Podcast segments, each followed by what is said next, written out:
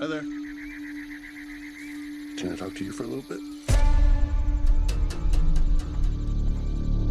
You have to come inside right now. There were four of them.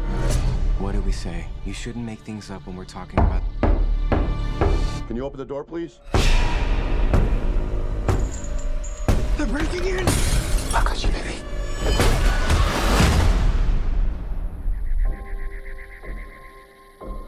We're not here to hurt you, but you have to stay here in the cabin with us. Families throughout history have been chosen to make this decision. Your family must choose to willingly sacrifice one of the three of you to prevent the apocalypse. We're not sacrificing anyone. For every no you give us, hundreds of thousands of people are going to die. It's really happening. Sweetheart, close your eyes. Will you make a choice? Hello and welcome to this What Do You Want to Watch spoiler cast of M. Night Shyamalan's latest film, Knock at the Cabin. I'm your host, Ashley Hobley. Join me today, Dylan Blight. I love the knock at cabins. Who doesn't love knocking on random cabins in the middle of the woods? That seems like a totally rational thing to do. All right, uh, please be aware we'll be freely discussing anything and everything about plot themes in any of the movie. So if you haven't watched it, come back later. Of course, it is playing in cinemas everywhere.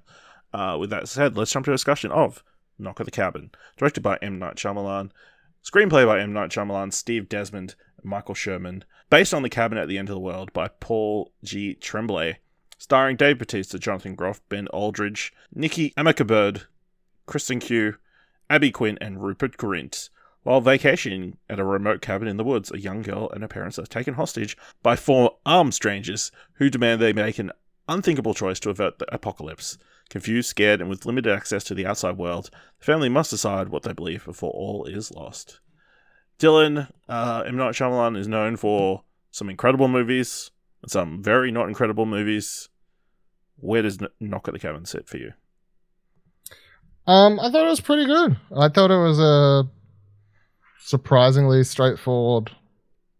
I mean, I mean, some crazy stuff happening, but no, it's surprisingly straightforward for in Night's uh, type of movies. There was no like sudden swerve or big twist. I guess at the end, it sort of was all as as you thought. I guess, or as the audience thought. I don't know if it, I don't know if anyone in the audience. I feel like you're supposed to be on their side and accept they're telling the truth the entire time and not you know, like I don't know how. Do you feel like I think the Oh, movie wants you to be unsure the entire time who is telling it, whether they're telling Yeah, the truth or whether it's a elaborate prank.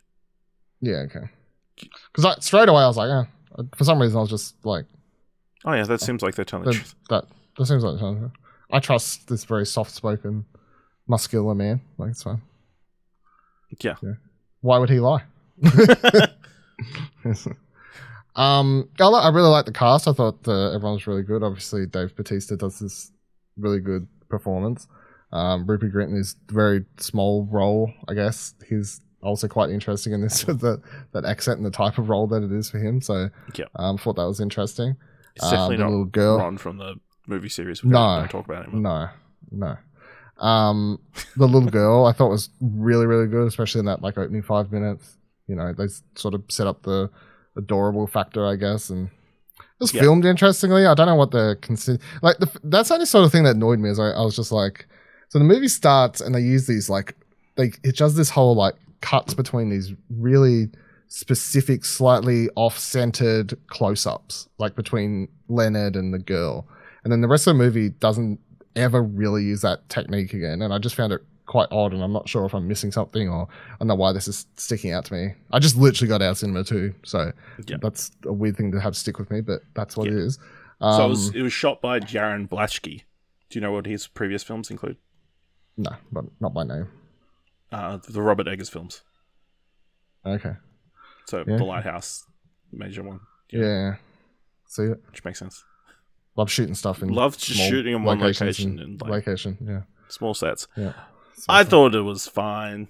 You know, I think it started off like a house on fire. It was super strong at the beginning, like you said, Mm. like the introduction of the little girl, and then uh, Dave Bautista coming up and like being this very well mannered and nice person, despite having obvious his obvious physique and like um, just kind of very playing against type, I guess, or like expectations. Um, but then you know they quickly set up the the premise and setting up the different characters, uh, the parents and that kind of stuff. Um, but then obviously, I think you know it kind of just kind of peters out. I feel like, um, I feel like there's so many things that you can point out and like pick apart as especially once everything's finished and come to a conclusion. Um, and there, yeah, it just feels like the second half of the movie is very rushed and like, you know, there's the line of dialogue. We're gonna these we're gonna ask these questions much faster now. You know, we're gonna be asking you to Mm. you know the questions you know much more quickly now, uh, like they needed to be somewhere. Um, which you know they didn't seem to have any reason to. Um, but yeah, I mean, I enjoyed parts. I think the acting across the board is very good, uh, shot very well. Uh, but yeah, it, the, the whole mystery and uh, of you know, are they telling the truth? Are they not telling the truth? Um, kind of you know pitted out, and then he outright says, "Oh, the," he just outright says they were meant to represent the four horsemen of the apocalypse. it's like, oh come on, you know, let yeah. Make the audience work a little bit. And even then, it's like the I don't like for the most basic person. I think other than the the obvious uh like plagues that they were sending on the Earth, it's like I don't think you could like pull like it's like they were meant to show the all these different aspects of humanity, you know. But outside of Rupert Grint, there wasn't really any connection to them, and just like this lady was meant to represent caring because she gave her kid breakfast. It's like, okay, I don't. That's a bit of a stretch, man. no, it's a very Um, caring person. and then on the other, yeah, and then Ben Aldridge's character is like, I don't think they fleshed Hmm. out both ca- both of the parents well enough. Like Ben Aldridge's character is clearly set up as like a person who has completely f- fair distrust uh, Hmm. for people uh, due to you know hate crime happening against him and like his parents obviously being homophobic and all these other things that happened to him. Um, you understand Whereas, why he um, would not accept Yeah. these people coming along. Uh, whereas you don't really get to see why Jonathan Groff would be willing to accept why this crazy, crazy notion. Um, yeah, I feel like it. I I just really I, I don't know. I do feel like having them save the world. I guess I sort of feel like it should have just been a full like just commit to the dark dark ending. Would have been more interesting. well, it's interesting. So, uh, so it's obviously based on the book. The book is the events of the book are different, and from what I can tell, it takes a much darker turn. Uh, I do you want? I'll, I'll just say Apocalypse happens. You know, Yeah. spoilers for the book if you want to go back and read it. Um, but uh, during the scene where he, he shoots, I can't remember her name, uh, Sabrina or something. Sabrina. Yeah, she he accidentally shoots Wen in that sequence. Oh yeah. Yeah, I'll so yeah, so obviously they kill the daughter, but then you know Leonard's like, oh, that that's not enough because you didn't kill her willingly. It doesn't count. so the apocalypse still continues, and then they say, "Fuck it, we're going home." we'll just, you know, the apocalypse. If the, we, we don't want to believe in a god that doesn't believe that her sacrifice was enough, so then they uh, doom the world. um, but yeah, I feel like it would have been more interesting if there was like more connections between everybody, like more mystery and that kind of stuff. Um, yeah, it just kind of Or even like a it more. just felt like he more- got into a repetition of, oh, somebody's going to die now, and they're just going to say no. And he's got Yeah. some other crazy conspiracy theory as to why these plagues are happening, and they've set it up. You know, Mm, pre-recorded and whatever else. change the channel. yeah. Just switch it to another channel. See if a different news sites. See if it different. Yeah. How's this cabin not got Wi-Fi? That's. Yeah.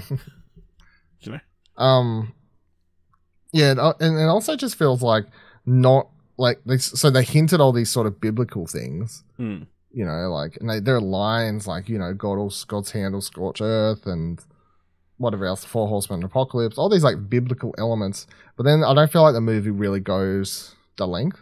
Like, and you don't have to be like I'm not religious, but I I still feel like if you're going to start going down that road, make the movie more involved in that. Like, have the characters, like having a gay couple have a sort of who usually in the re- aren't religious in most scenarios, and that you could write have the characters that way, but have them have sort of a crisis of faith around like God and everything. I feel like that's a much more interesting Yeah. direction, but none of that really comes up. It's just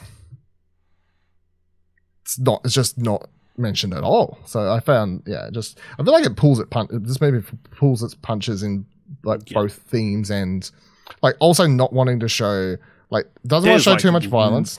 I don't think there's any blood in this from like other There's some blood, but like splatters you and, never like, see yeah, you never see blood come Oh, out. there's a bit of like little little bit of liquid from like when they're stabbing him, but they Yeah. like keep make sure to keep the knife in or whatever the Yeah. the, the weapon is in, in Mm. enough that you don't see much blood come out. So it's a very tame movie violence, a very tame movie thematically. Um, Even with the whole idea of the apocalypse, I feel like even then it's still just very tame with how it uses that. So yeah, I mean it was cool seeing Sydney get Mm. smashed by a bunch of airplanes. I guess yeah, that was love that. it's like oh, I've been there. I've been there. I can imagine that. Yeah. Uh, yeah. I know. I yeah. I think it started strong and then didn't couldn't keep up its tensional interest. You know. The- I feel like the thing is with M Night is so this movie is a more contained. I want to say better made movie than old, but it's also just nowhere near as interesting because it doesn't swing with its punches as wide as his last movie does, or most of his movies do. So because it feels like he sort of wanted to just not feel go like too crazy with it. more crowd pleasy. Yeah, more crowd pleasing. It's just more straight straight shooter with it all. And it is like enjoyable enough to watch, but it is Yeah. very much in one ear and out the other. I'm never going to think about it again. Yeah, You know, absolutely. and, and in a movie like this where they're talking about where it should be like crisis of faith about religion and You like would you sa- would you like, would, would you you, ra- would you sacrifice a loved one like you're not I don't I doubt anyone's walking out of the cinema having those conversations where uh, if this movie was done right I feel like that's exactly what would be happening yeah, absolutely. so All right. Any other thoughts on Knock of the Cabin? No, just, mm, that's it. That was- yeah, it's it's definitely held high. It's held higher because of the performances. Yep. That like sort of really elevate the script and the story here. Um, well, not to, like the story in its bare pre- in its premise is good. Like obviously that's why the novel, I guess, was successful enough, and he wanted to turn it into a, a book, um, into a movie and whatever. But like he- the script version here is like mediocre. It's like it's fine at best. I feel like the performances are definitely elevating this movie to be enjoyable to watch. All right. Let us know what you thought of Knock at the Cabin by going to explosion.com slash Twitter or jump to our Discord at explosion.com slash Discord. If you want to help us out here at What Do You Want to Watch, leave us a review on Apple Podcasts or on Podchaser. Tell people about the show. Leave us five stars. Then you can leave five stars or head on over to explosion.com. Uh, check it out, news, reviews, and other podcasts. Uh, and if you want to help, and if you enjoyed this episode, thought it was worth a dollar, head on over to head on over to our coach page at explosion.com slash support. Thank you very much for listening. Until next time, keep watching stuff, I guess. We've been given the chance to decide the fate of everyone. Time's running out on the world. I'm scared. There is nothing more flawed and perfect in this world than our family. Please make a choice. Always together. Always together. I will ask for the last time. Will you make a choice?